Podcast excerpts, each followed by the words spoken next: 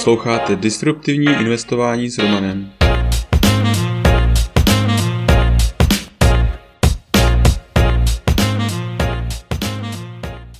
Ahoj, vítám tě v mém podcastu o disruptivním investování. Jmenuji se Roman a jsem softwarový inženýr, investor do disruptivních inovací, bitcoinový nadšenec. Teď už nebudu zdržovat, pojďme na to. Epizoda 51. Bitcoin a ekologie. Ve čtvrtek Elon odstartoval obrovskou vlnu kontroverzních názorů ohledně ekologie Bitcoinu. Tesla se rozhodla pozastavit přijímání pladeb za své vozy v Bitcoinu.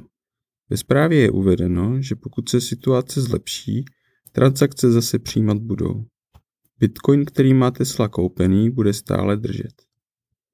Za zmínku ještě stojí, že tweet vypadá spíš jako tisková zpráva a vůbec se nepodobá Elonově stylu tweetu. Existuje proto možnost, že z politických důvodů musela Tesla alespoň částečně distancovat od Bitcoinu, a to kvůli chystanému vstupu na americký trh s environmentálními kredity, o kterém napsala agentura Reuters jen den předtím. Když se na toto rozhodnutí podíváme bez emocí, tak zjistíme, že se Tesla pouze rozhodla používat Bitcoin podle aktuálně nejrozšířenějšího názoru. Transakce na blockchainu Bitcoinu nejsou určeny pro drobné nákupy, ale spíše pro velké přesuny. I když by se dalo argumentovat, že platba za auto nepatří mezi malé nákupy. Druhá vrstva Lightning Network ještě není připravena pro větší nákupy. Tesla tedy využívá Bitcoin především jako úložiště hodnoty. Nedávný vývoj situace. Environmentální dopad Bitcoinu, stejně jako jiných energeticky náročných spotřebitelů, nelze brát na lehkou váhu. Nedávné zvýšení ceny totiž umožnilo ziskové těžení i pro méně efektivní těžaře, kteří mají různý mix elektrické energie. Proto v posledních měsících spotřeba zatěžení výrazně vzrostla ale dle mého názoru je tento jev pouze dočasný. Než těžaři s levnější obnovitelnou energií rozšíří své kapacity a tím vytlačí ty, kteří mají energii drahší z fosilních paliv. Je tato energie zbytečná? Bitcoin je skvělá technologie, která lidem po celém světě dává možnost na opravdové vlastnictví. V různých totalitních režimech po celém světě je Bitcoin jedinou možností, jak si zachovat vlastnictví. Kdo chce více zjistit o tomto fenoménu, doporučuji projít Twitter ředitele Alex Glenstein Human Rights Foundation. Také by se dalo argumentovat, že aktuální inflační fiat systém má mnohem horší dopad na lidstvo než uhlíková stopa Bitcoinu. Tedy podle mě tato energie není zbytečná protože přináší lidem na celém světě možnost na opravdové vlastnictví a útěk před tyrany za cenu přibližně 0,13% celkových světových emisí.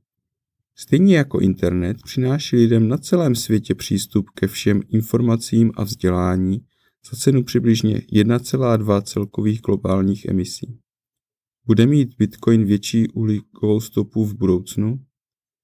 Square a ARK vydali společně studii s názvem Bitcoin is key to abundant clean energy. V této studii především vyzdvihují fakt, že Bitcoin může urychlit přechod na obnovitelnou energii a energetická úložiště.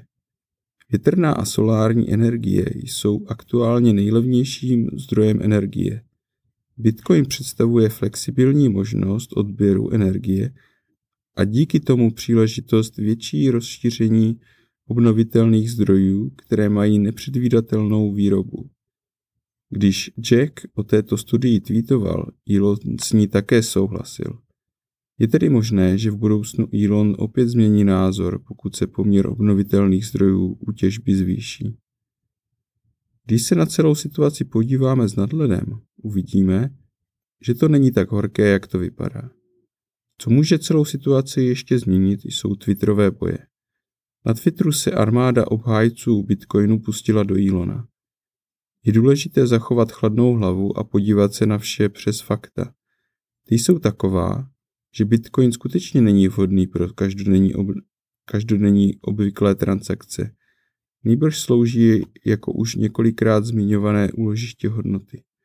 To, že Elon teď zmiňuje nahlas nevýhody Bitcoinu, může do budoucna znamenat také to, že Bitcoin bude využíván s rozumem tak, aby jeho použití bylo efektivní a nevyužíval se v situacích, kdy to není úplně vhodné.